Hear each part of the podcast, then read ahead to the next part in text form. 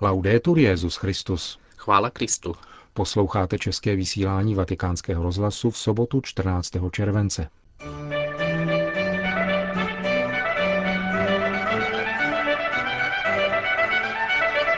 Městečko Fraskáty se připravuje na nedělní návštěvu svatého otce. Nedávno jmenovaný prefekt Kongregace pro nauku víry komentoval situaci církve v Německu. Kardinál Ravasi v rozhovoru pro vatikánský rozhlas představí nezvyklou mezináboženskou iniciativu na poli křesťanské archeologie. To jsou některá z témat našeho dnešního pořadu, kterým vás provázejí Josef Nerušil a Jan Glázer. Zprávy vatikánského rozhlasu. Castel Gandolfo. Benedikt XVI., třeba že pobývá na dovolené, vydá se zítra na plánovanou pastorační návštěvu do Fraskáty. Asi 20 tisícové městečko na protilehlé straně vulkanického jezera Albano, na vrcholku kopce ve výši 320 metrů nad mořem, odkud lze za dobré viditelnosti přehlédnout celý Řím, je známá výletní meta Římanů. Svatý otec zde bude v neděli o půl desáté složit mši svatou na náměstí svatého Petra před stejnou jmenou katedrálou. V poledne však již bude zpět v papežské rezidenci Castel Gandolfo, kde se setká s poutníky na modlitbě Anděl Páně. Biskup Fraskáty, monsignor Raffaello Martinelli, se podělil s posluchači vatikánského rozhlasu o své dojmy před zítřejší návštěvou Benedikta XVI. Osobně doufám, že tato papežova návštěva v každém z nás posílí víru, tím spíš, že stojíme na Prahu roku víry, který svatý otec vyhlásil pro celou církev. Jsme věřící, ale musíme v tomto směru hodně růst. Jedním z aspektů, který odráží naši situaci, je také to, že letos po 20 letech máme první kněžské a jednořeholní povolání, pocházející ze zdejších rodin. Lze si tedy představit touhu a potřebu naší diecéze, početných a hlavně svatých kněžích. Biskup Martinelli hovoří mimo jiné také o iniciativě věřících uspořádat během zítřejším šest sbírku a dát k dispozici svatému otci jako dar na charitativní účely podle jeho uvážení. Německo. Nedávno jmenovaný prefekt Kongregace pro nauku víry arcibiskup Gerhard Ludwig Müller hovořil o polarizaci německých katolíků. Řekl, že určité kruhy teologů, určitá katolická prostředí a některá média jsou přemoudřelá a antipapežská. V několika současně zveřejněných rozhovorech německý arcibiskup varoval před vytvářením nepřátelských táborů v církvi a vyzval k vytrvalosti v jednotě víry. Nelze připustit vznik německé národní církve, řekl například pro týdeník Katholische Sonntagszeitung. Podle jeho mínění existuje v Německu mnoho mrzoutů, kteří kritizují papeže a škodí celé církvi. Církev se však má v Německu mnohem lépe než její obrázek v médiích. Arcibiskup Miller poznamenal, že zná mnoho hluboce věřících katolíků, kteří s takovýmito škarohlíckými kritiky nemají nic společného. V rozhovoru pro rozhlas ARD nový prefekt Kongregace pro nauku víry řekl, že v církvi je třeba překonat ideologické myšlení, které bývá raženo jak zprava, tak zleva. V souvislosti se svojí novou službou v církvi arcibiskup Miller poukázal na to, že katolická teologie umožňuje jakýsi věroučný pluralismus. Ten se však nesmí vymknout společným základům. Přívlastek katolický neoznačuje všechno možné. Máme přece jasné základy stojící na zjevení v písmu svatém a tradici a také na rozhodnutích papeže a biskupů, řekl nový prefekt vatikánské kongregace. Arcibiskup Miller dodal, že v Německu je vnímán jako konzervativní, ba dokonce reakcionářský biskup. Nepovažuje však tyto charakteristiky za trefné, i když podobné ideologické polarizace jsou podle jeho mínění až příliš zažité. Také jeho předchůdce v nejdůležitější vatikánské kongregaci byl vystaven takovýmto označením. Sýrie. Mezinárodní společenství musí Sýrii bezodkladně pomoci vyjít z této pekelné pasti, řekl agentuře Asia News apoštolský nuncius v Sýrii.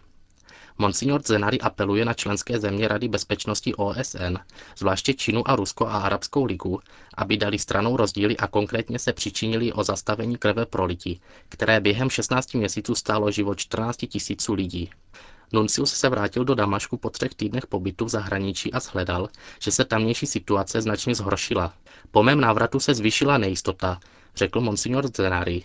Není možné se svobodně pohybovat, dochází k neustálým střetům a únosům, dokonce i v zónách, které byly dosud pod kontrolou. Podle vatikánského diplomata by mezinárodní společenství mělo Sýrii pomoci, aby se nezřítila do propasti a mělo by mluvit jednotně. Sýrie si totiž sama pomoci nemůže. Bez spolupráce všech stran jsou krásné plány Kofi Anana jenom cárem papíru. Monsignor Zenari zdůrazňuje, že oběťmi této tragédie jsou stále častěji nevinní lidé, zvláště děti. Vraždy těch nejmenších, bezbraných zraňují nejenom syrský lid, ale celé lidstvo, říká papežu vyslanec v Damašku. Také františkáni působící v Sýrii pozvedli svůj hlas prostřednictvím otce Romualda Fernandéze, ředitele ekumenického centra v Tabalech v Tamašku a rektora svatyně zasvěcené obrácení svatého Pavla v hlavním městě. Pokud budou zahraniční síly pokračovat v dodávkách zbraní, řekl otec Fernandez, a financovat válečné strany, bude válka pokračovat a oběti budou narůstat. O posledním masakru v Hama Františkán poznamenal, že je to tragédie. Zprávy jsou zmatené a pravda je první obětí. Nic to však nemění na pevném rozhodnutí františkánů zůstat v zemi po boku trpících křesťanů i muslimů ve službách Evangelia. Byli jsme tu včera, řekl otec Fernandez, jsme tady nyní a budeme i zítra, v míru i válce, v dobách temných i světlejších. Máme jistotu, že pán chce, abychom zůstali, je s námi a postará se o nás.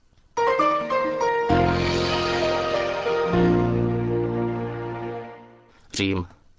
Církev a umění podle druhého vatikánského koncilu. Tak se jmenuje nejnovější kniha otce Daniela Estivia, docenta umění na Papežské univerzitě Gregoriana. Kniha čtenáře provádí koncilními texty, které se zabývají vztahem mezi církví a moderním uměním.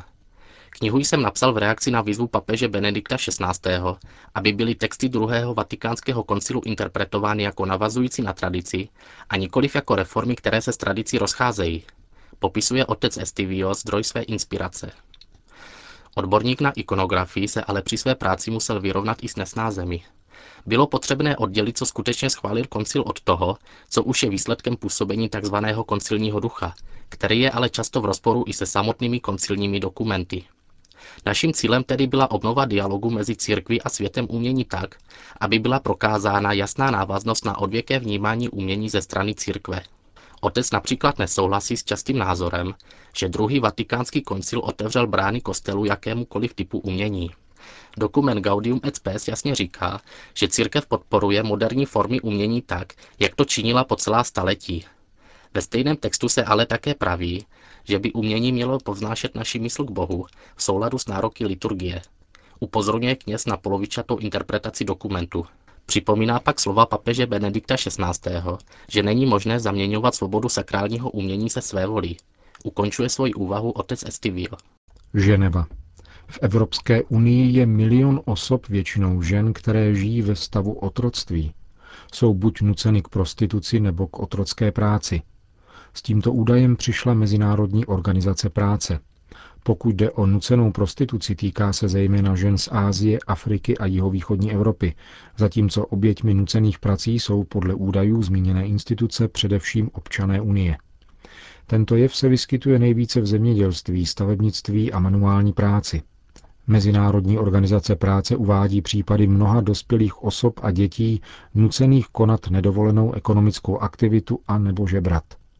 Ředitel odboru Mezinárodní organizace práce zaobírající se bojem proti nuceným pracím Beate Andris, který představil zprávu zmíněné organizace, vyjádřil obavu, že tento fenomén během ekonomické krize ještě vzroste. Zpráva uvádí, že státy Evropské unie si osvojili globálnější přístup, pokud jde o potírání soudobého otroctví. Nicméně zarážející údaje dokazují přetrvávání tohoto fenoménu a bohužel dosud nejsou patřičným způsobem stíháni ti, kteří jsou zodpovědní za újmy a škody, které způsobují tak vysokému počtu občanů Evropské unie, prohlásil autor zprávy Mezinárodní organizace práce.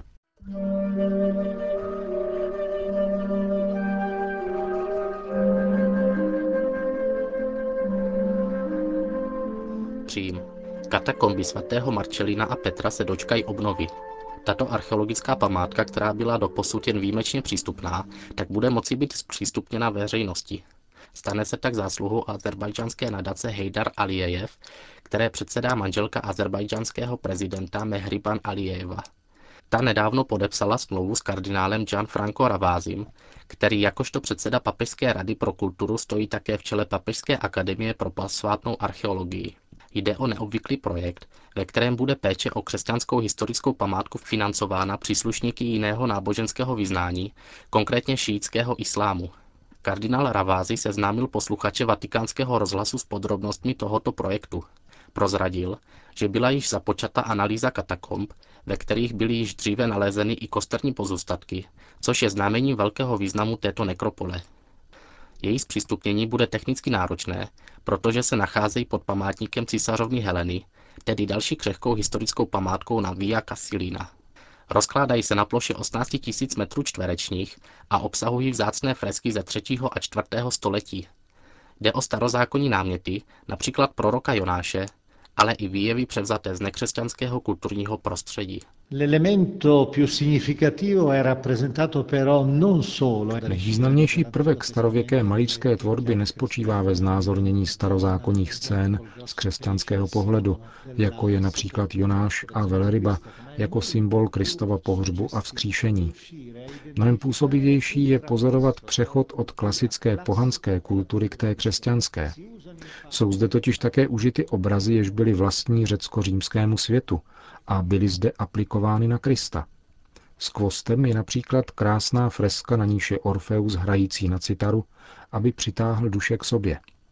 Celý výjev je ovšem podán nově z křesťanského pohledu a jde tedy o nového Orfea, kterým je Kristus, přitahující duše k Bohu. Je velice působivé sledovat tyto historické souvislosti prismatem mezináboženského a mezikulturního dialogu, který zjevně probíhal již ve třetím a čtvrtém století. Pohanská tradice tedy nebyla jenom odmítnuta, ale také přejata a nově reflektována, zejména v tradici církevních otců. Stačí pomyslet na svatého Augustína, který by bez Platóna a bez Plotína byl v mnoha ohledech nepochopitelný.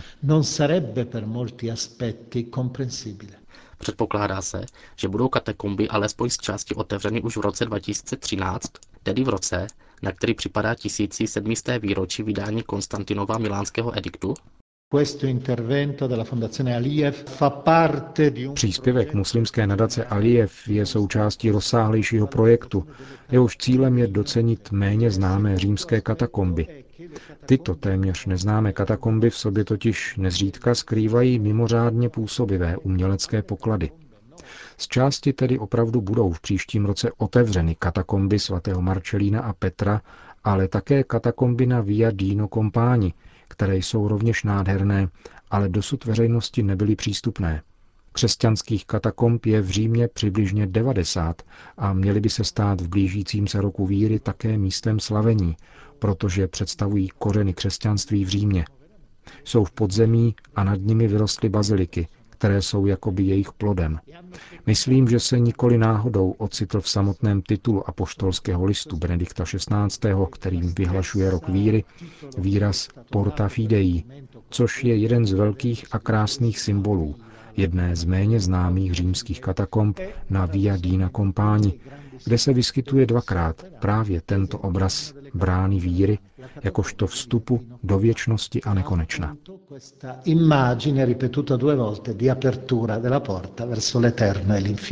Říká kardinál Gianfranco Ravasi, předseda Papežské rady pro kulturu.